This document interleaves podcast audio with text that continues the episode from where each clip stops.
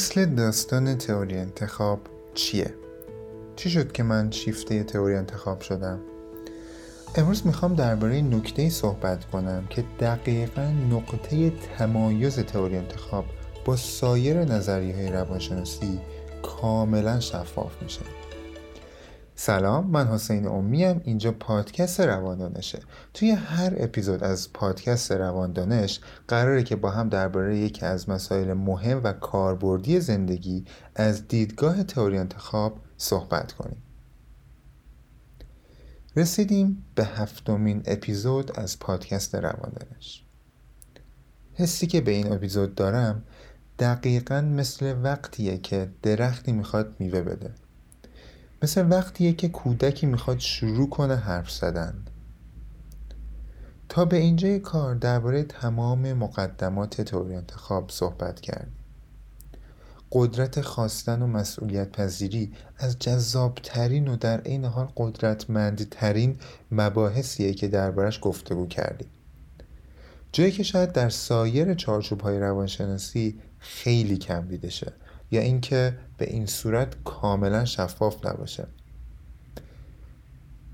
حالا در این زمان نوبت نتیجه گیری کلی از مباحث گفته شده است. وقت یک بارچه کردن تمام قسمت یک پازله. وقتی که بتونم مسئولیت تمام رفتارهامو به عهده بگیرم و به سمت خواستم حرکت کنم نوبت به جایی می‌رسه که بهتر ادبیات زندگیم رو تغییر اساسی بدم. تا اینجا بحث رو داشته باشید. حالا بیاین یه دورنمای کلی نسبت به بیماری های روانشناختی در نظری های مختلف روانشناسی داشته باشید.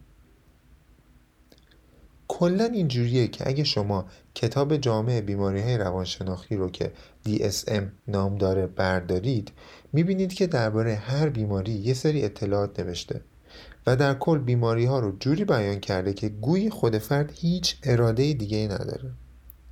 جوری هم باب شده بین عوام یعنی اونایی که در روانشناسی تخصص ندارن به همدیگه برچسب اختلالات رو می‌زنیم. مثلا میگیم که خیلی گوشه گیر شدی نکن افسردگی فصلی گرفتی.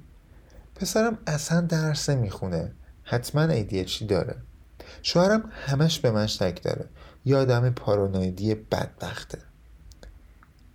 بدبختی جایی توی این داستان بیشتر میشه که یه سری پیجم توی اینستاگرام را افتادن که خیلی ریشه و عمیق دارن اختلالات روانی رو آموزش میدن. اینجوری خیلی راحتتر ما آدم ها بیماری های روانشناختی رو با همدیگه برچسب می‌زنیم. نکته هم که وسط ماجراها کلا نادیده گرفته شده بحث اراده و خواستنه. یه جور شده که انگار ما نشستیم اختلالات میان ما رو می‌گیرن. ما هم کلا بی تقصیر و بی گناه. هیچ قدرت و اراده ای هم که اصلا نداریم. اما چی شد که من شیفته تئوری انتخاب شدم؟ خب منم مثل بقیه دانشجوهای رشته روانشناسی از بد و ورود به دانشگاه توی مقطع کارشناسی با یه مش بیماری ها و اینجور چیزها آشنا شدم و متاسفانه هیچ اسمی هم از تئوری انتخاب توی هیچ کلاسی یا توی هیچ کتابی نبود. وقتی که توی دوره های تئوری انتخاب به صورت کاملا تصادفی وارد شدم اولش نه باور می‌کردم نه راستش می‌خواستم که باور کنم. اینکه توی چهار سال کارشناسی از سمت استادات توی تمام کتاب ها نوشته شده که فرد افسرده شده فرد پارانویده و حالا برای درمانش باید چی کار کنیم رو توی یک دوره بشنوی که فرد افسردگی می‌کنه پارانوید می‌کنه و تماما با انتخاب خودشه که وسواسگری می‌کنه و همه این بیماری به انتخاب خودشه چون به نفعشه حقیقتا سخت. فکر کن تمام آموزش هایی که توی چهار سال دیدم تمام باورهایی که از مفاهیم روانشناسی یاد گرفتم با یه تئوری دیگه که اتفاقا توی واحدهای دانشگاهی هم نیست برن زیر سوال. فرد افسردگی می‌کنه پارانوید می‌کنه با انتخابای خودشه که وسواسگری می‌کنه و همه این انتخابا به نفعشه و آره داره درست میشنوید. توی تئوری انتخاب از اونجایی که تماما خود فرده که مسئول تمام رفتارشه و از اونجایی که فرد در جهت خواستاش حرکت می‌کنه تمام اختلالات روانشناختی رو هم انتخاب می‌کنه که انجام بده. در حقیقت اختلالات روانشناختی هم در تئوری انتخاب نوعی رفتار محسوب میشن. و خب تمام رفتارها توسط خود فرد انجام میشه دیگه. برای همینه که ادبیات تئوری انتخاب با بقیه تئوریان خیلی فرق داره. به جای اینکه بگیم افسرده است میگیم افسردگی می‌کنه. یعنی خودش انتخاب کرده که افسردگی کنه چون براش سود داره. خودش انتخاب می‌کنه که وسواسگری کنه چون براش سود داره. اما سودی که اینجا مطرحه داستان همون سودای کوتاه مدتی که توی اپیزود قبلی حسابی دربارشون صحبت کردیم. خانمی رو فرض کنید که همسرش بهش بیتوجهی می‌کنه. توی این موقعیت سیستم خلاق این خانم تصمیم می‌گیره که رفتارهایی رو انتخاب کنه و انجام بده که توجه شوهرش رو جلب کنه. خب طبیعتا اولش شاید این خانم از نظر ظاهری کار کنه که شوهرش بهش توجه کنه. اما بعد از مدتی که جنبه های ظاهری هم برای آقا جذاب نباشه و خانم نتونه توجه شوهرش رو جلب کنه دست به انجام دادن کارهایی می‌زنه که در بلند مدت ضررهای سنگینی برای اول خود خانم بعدش هم اطرافیانش داره. برای مثال خانم شروع می‌کنه رفتارهای وسواسی کردن. هر روز خونه رو میشوره. دیوارا رو میسابه. دستشو ده بار تو روز به بهونه های مختلف میشوره. تازه جایی بد داستان اینجاست که اگه به این رفتارش ادامه بده و خیلی هم عمیق بشه به اطرافیانش به رفتارهای اطرافیانش به رفتارهای بچهش گیر میده که شما هم باید حتما دستتون رو در روز ده بار بشونید. شما هم باید در روز ده بار خونه رو بسابید.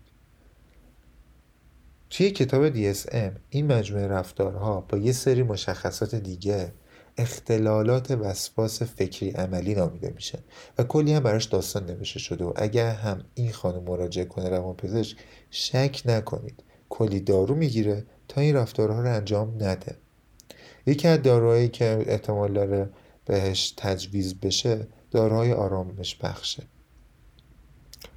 داروهای خواب آوره اتفاقی هم که میفته بعد از مدتی از مصرف این داروها خب برها خانم آروم شده زیاد میخوابه مطمئنا افزایش وزن پیدا می‌کنه.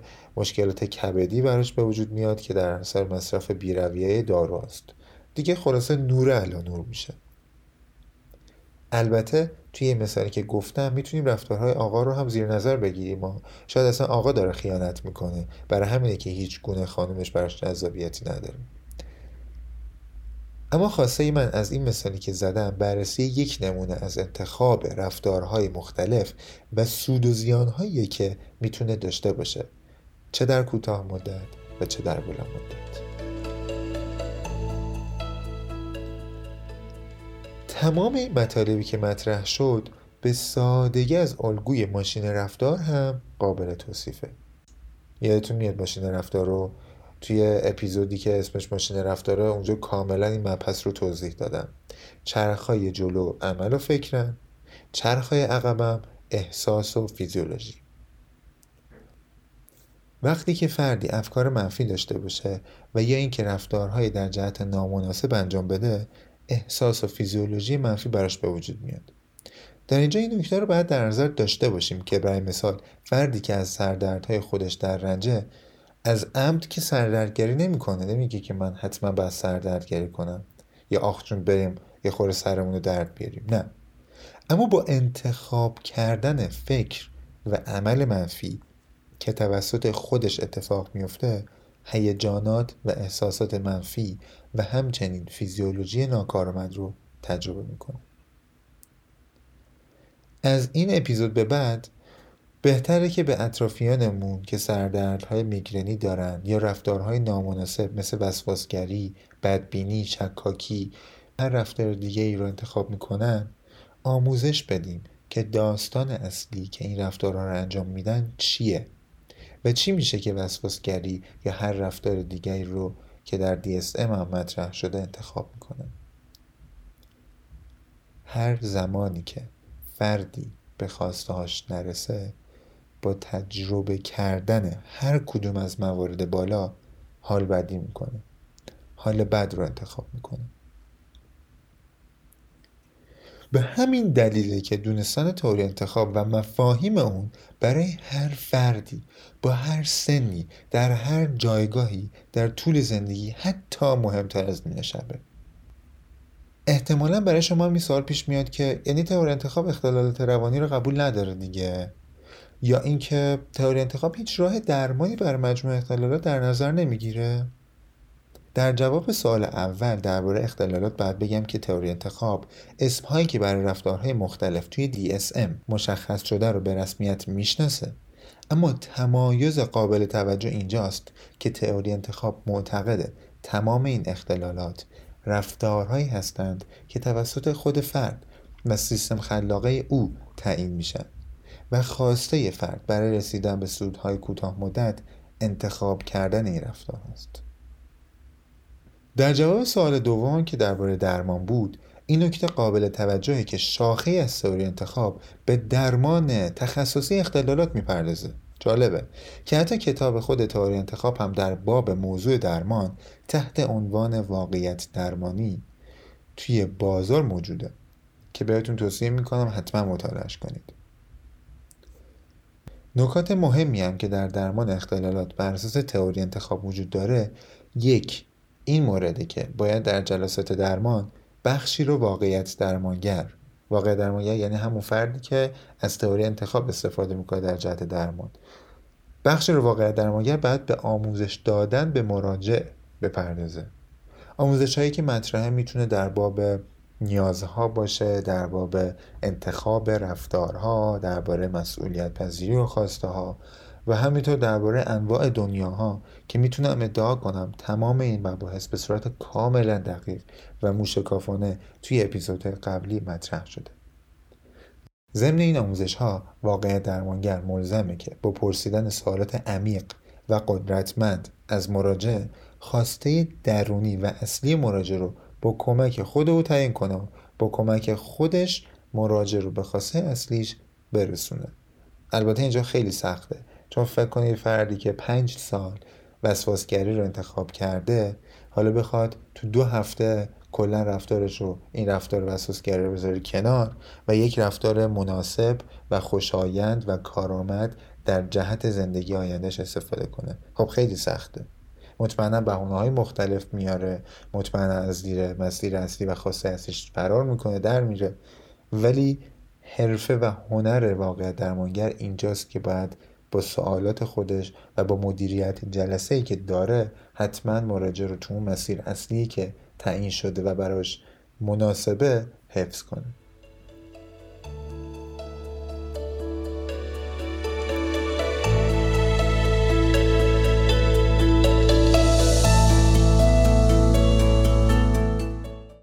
خب رسیدیم به پایان این قسمت از پادکست رماندنش امیدوارم که برای سودهای کوتاه مدت ضررهای بلند مدت به خودتون نزنید و امیدوارم که هر لحظه از زندگی تک تکمون با تئوری انتخاب عجیم بشه. حتی اگه پادکست رواندنش رو به بقیه دوستانتون در هر سنی که هستید در هر جایگاهی که هستید معرفی نمی کنید آجزانه ازتون می‌خوام که به اطرافیانتون مفاهیم کاربردی تئوری انتخاب رو آموزش بدید و بهشون انتقال بدید.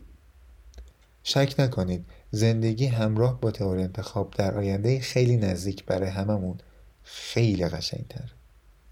تصور کن هممون دستمون روی فرمون خواستهامون باشه و مسئولیت پذیر باشه تا اپیزود بعد.